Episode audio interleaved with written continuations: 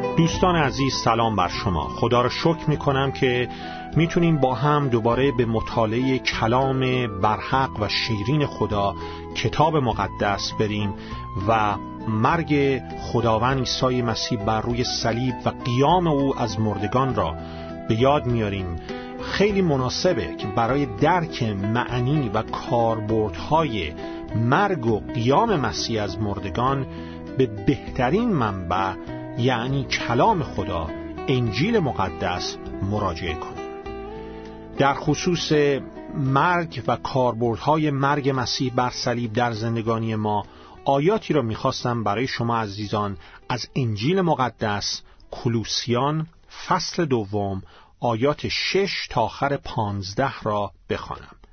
پس کلام خدا را بشنوید.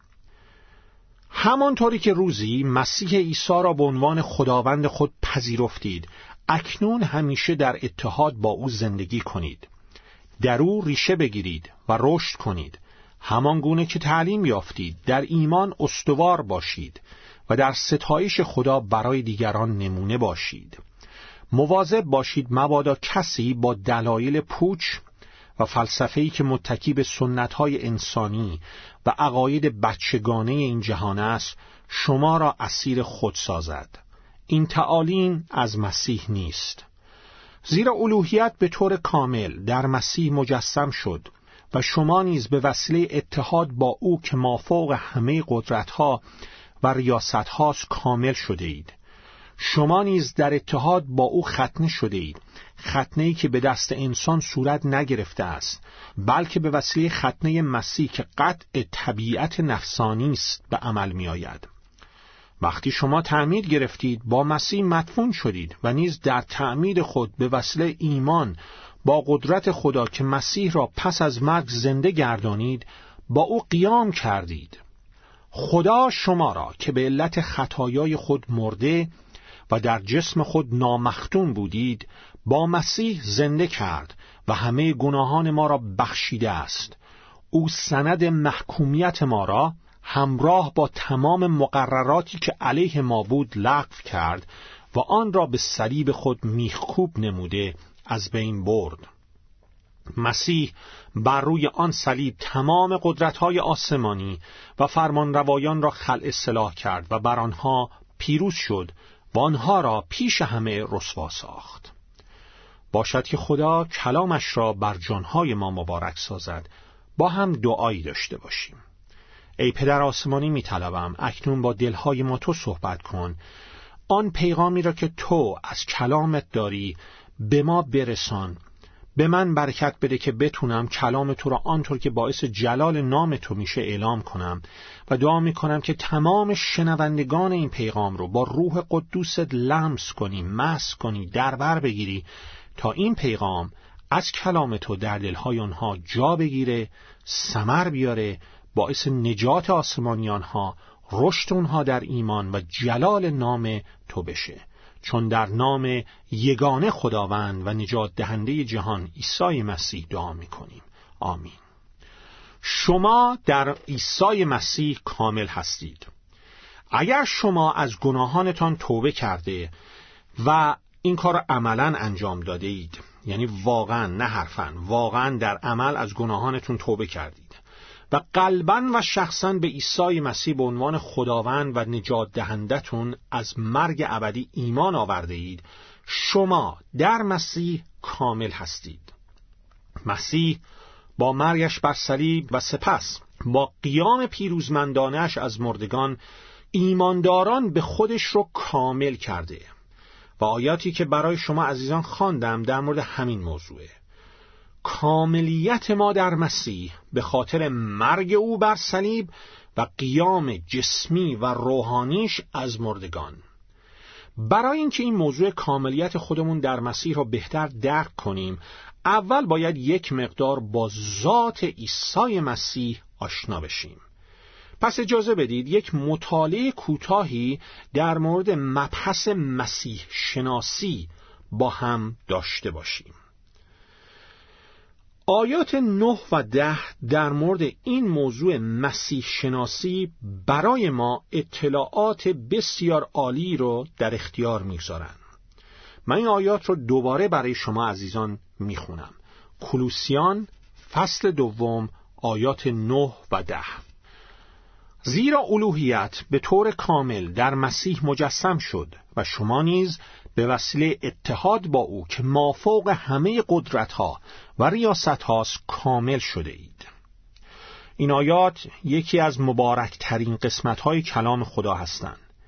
عظمت و جلال شخصیت مسیح بسندگی کامل او رو به ما ارائه میدن به طور مثال در آیه نهم که خواندم کلام خدا میفرماید الوهیت به طور کامل در مسیح مجسم شد.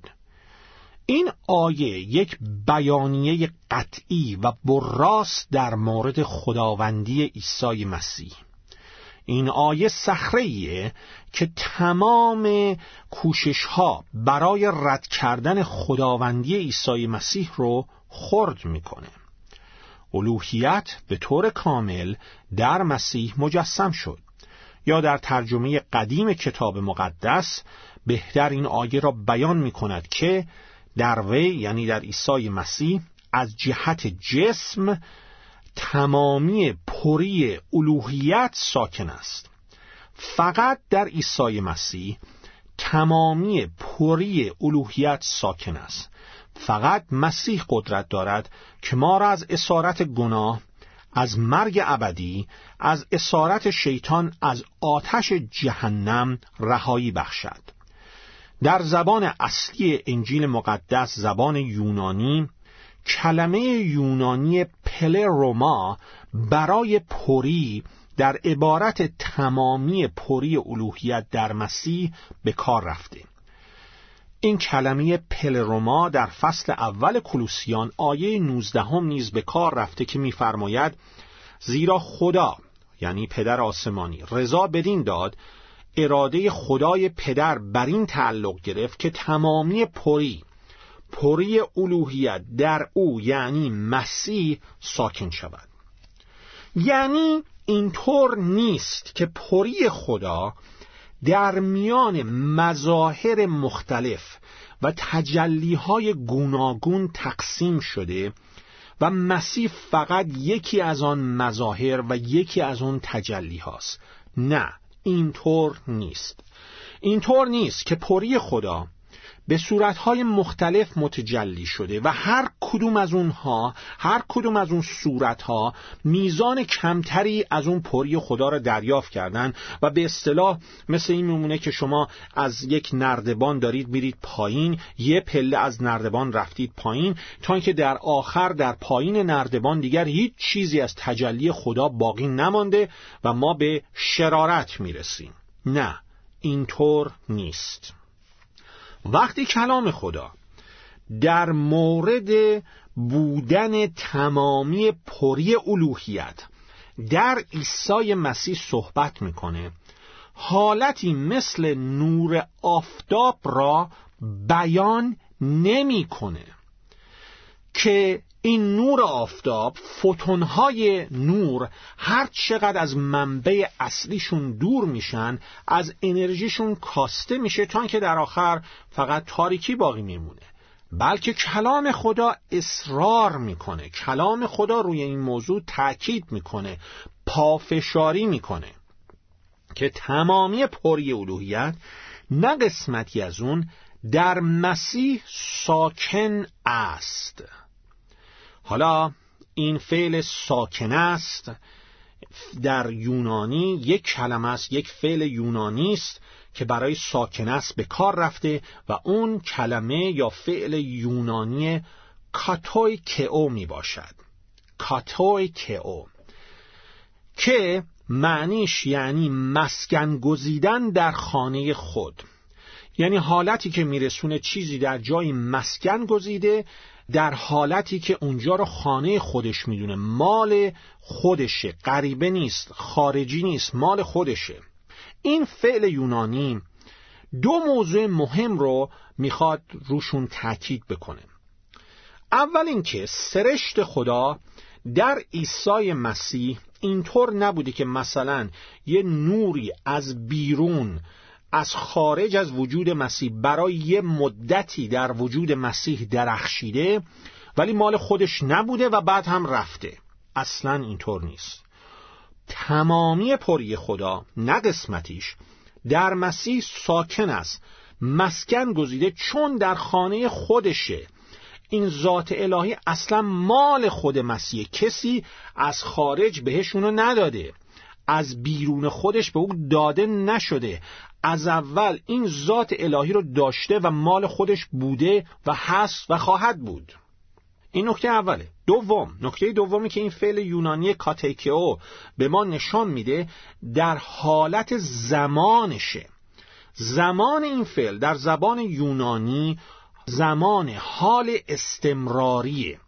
یعنی جوهر خدایی اون سرشت الهی دائما به طور پیوسته در عیسی مسیح چون خانه خودش ساکنه. مسیح خداونده به طور کامل برای همیشه برای ابد و دوباره تکرار می‌کنم به طور کامل.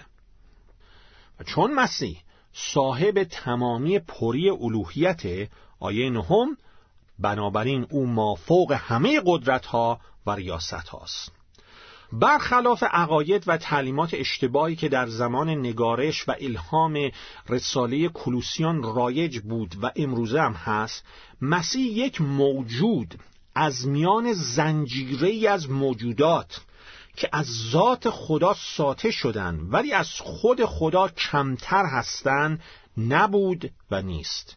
بلکه او خداونده مافوق همه قدرت ها و ریاست ها و در جسم ظاهر گردید جسمیت انسانی به خودش گرفت. نزدیک دو هزار سال پیش در رحم مریم باکره به این جهان آمد با جسمیت انسانی و در همان حالتی که جسمیت انسانی داشت و هنوز هم داره البته بعد از قیامش از مرگ اون جسمیت انسانیش جلال یافته شده تمامی پری خدا تمامی پری الوهیت در او ساکن است. او دارای ذات کامل خدایی و ذات کامل انسانیه. عیسی مسیح خدا انسان تا ابدالآباد. خب همه اینها رو ما گفتیم و این ما رو میرسونه به کاملیت ما در مسیح. آیه دهم. چون مسیح چنین خداوندیه شما در وی تکمیل شده اید. به وسیله اتحاد با او به وسیله توبه از گناهان و ایمان به عیسی مسیح به عنوان خداوند و نجات دهندتون نه پیغمبرتون کامل شدید. تمام زخمایی که شما در زندگیتون خوردید در دوران کودکیتون در دوران نوجوانی یا جوانی و بعدا دوران پیری چه هر مرحله‌ای در زندگیتون بوده. تمام زخمایی که خوردید تمام کمبودهایی که احساس می‌کنید. یا به شما گفته شده که شما این کمبودها رو دارید. به شما گفته شده نه تو آدم نیستی تو هیچ وقت آدم نمیشی. تو اینجوری هستی تو اونجوری هستی. سرکوفت خوردی زدن تو سرت تمام این زخم ها تمام این کاستی ها و کمبودها. حالا چه واقعی بودن چه کاذب بودن. به شما به دروغ این چیزها گفته شده. در عیسی مسیح تمام این زخم ها و ناکاستی ها شفا پیدا می‌کنن تکمیل میشن رفت میشن. در مسیح شما تکمیل شده اید. در اتحادتون با مسیح کاملیت او به شما عطا میشه. به حساب شما واریز شده و در نتیجه شما تکمیل شده اید. این عبارت تکمیل شده اید در زبان یونانی فعلی است که زمان اون فعل حال کامله یا مازی نقلیه. یعنی عملی رو میرسونه که یک بار انجام شده و نتیجهش برای ابد باقیه. این فعل یونانی کلمه پپلرو منومای می باشد که زمانش مازی نقلیه حال کامله تکمیل شده اید. ما در مسیح در زمانی که از گناهانمون توبه می‌کنیم و زندگیمون رو به او به عنوان خداوندمون میسپریم کامل شده ایم و این کاملیت تا ابد پایداره. هیچ کسی هیچ قدرتی نمی‌تونه به این کاملیت صدمه بزنه. اما گناهان ما سرکشی های ما دعا نکردن های ما کلام خدا نخواندن های ما پرستش نکردن های ما در کلیسا باعث میشه که نتونیم از این کاملیت که در مسیح یافته ایم لذت ببریم. کلام خدا در کتاب اشعیای نبی فصل نهم آیات یک و دو میفرماید هان دست خداوند کوتاه نیست تا نرهاند و گوش او سنگین نی تا نشنود. لاکن خطایای شما در میان شما و خدای شما حایل شده و گناهان شما روی او را از شما پوشانیده است تا نشنود.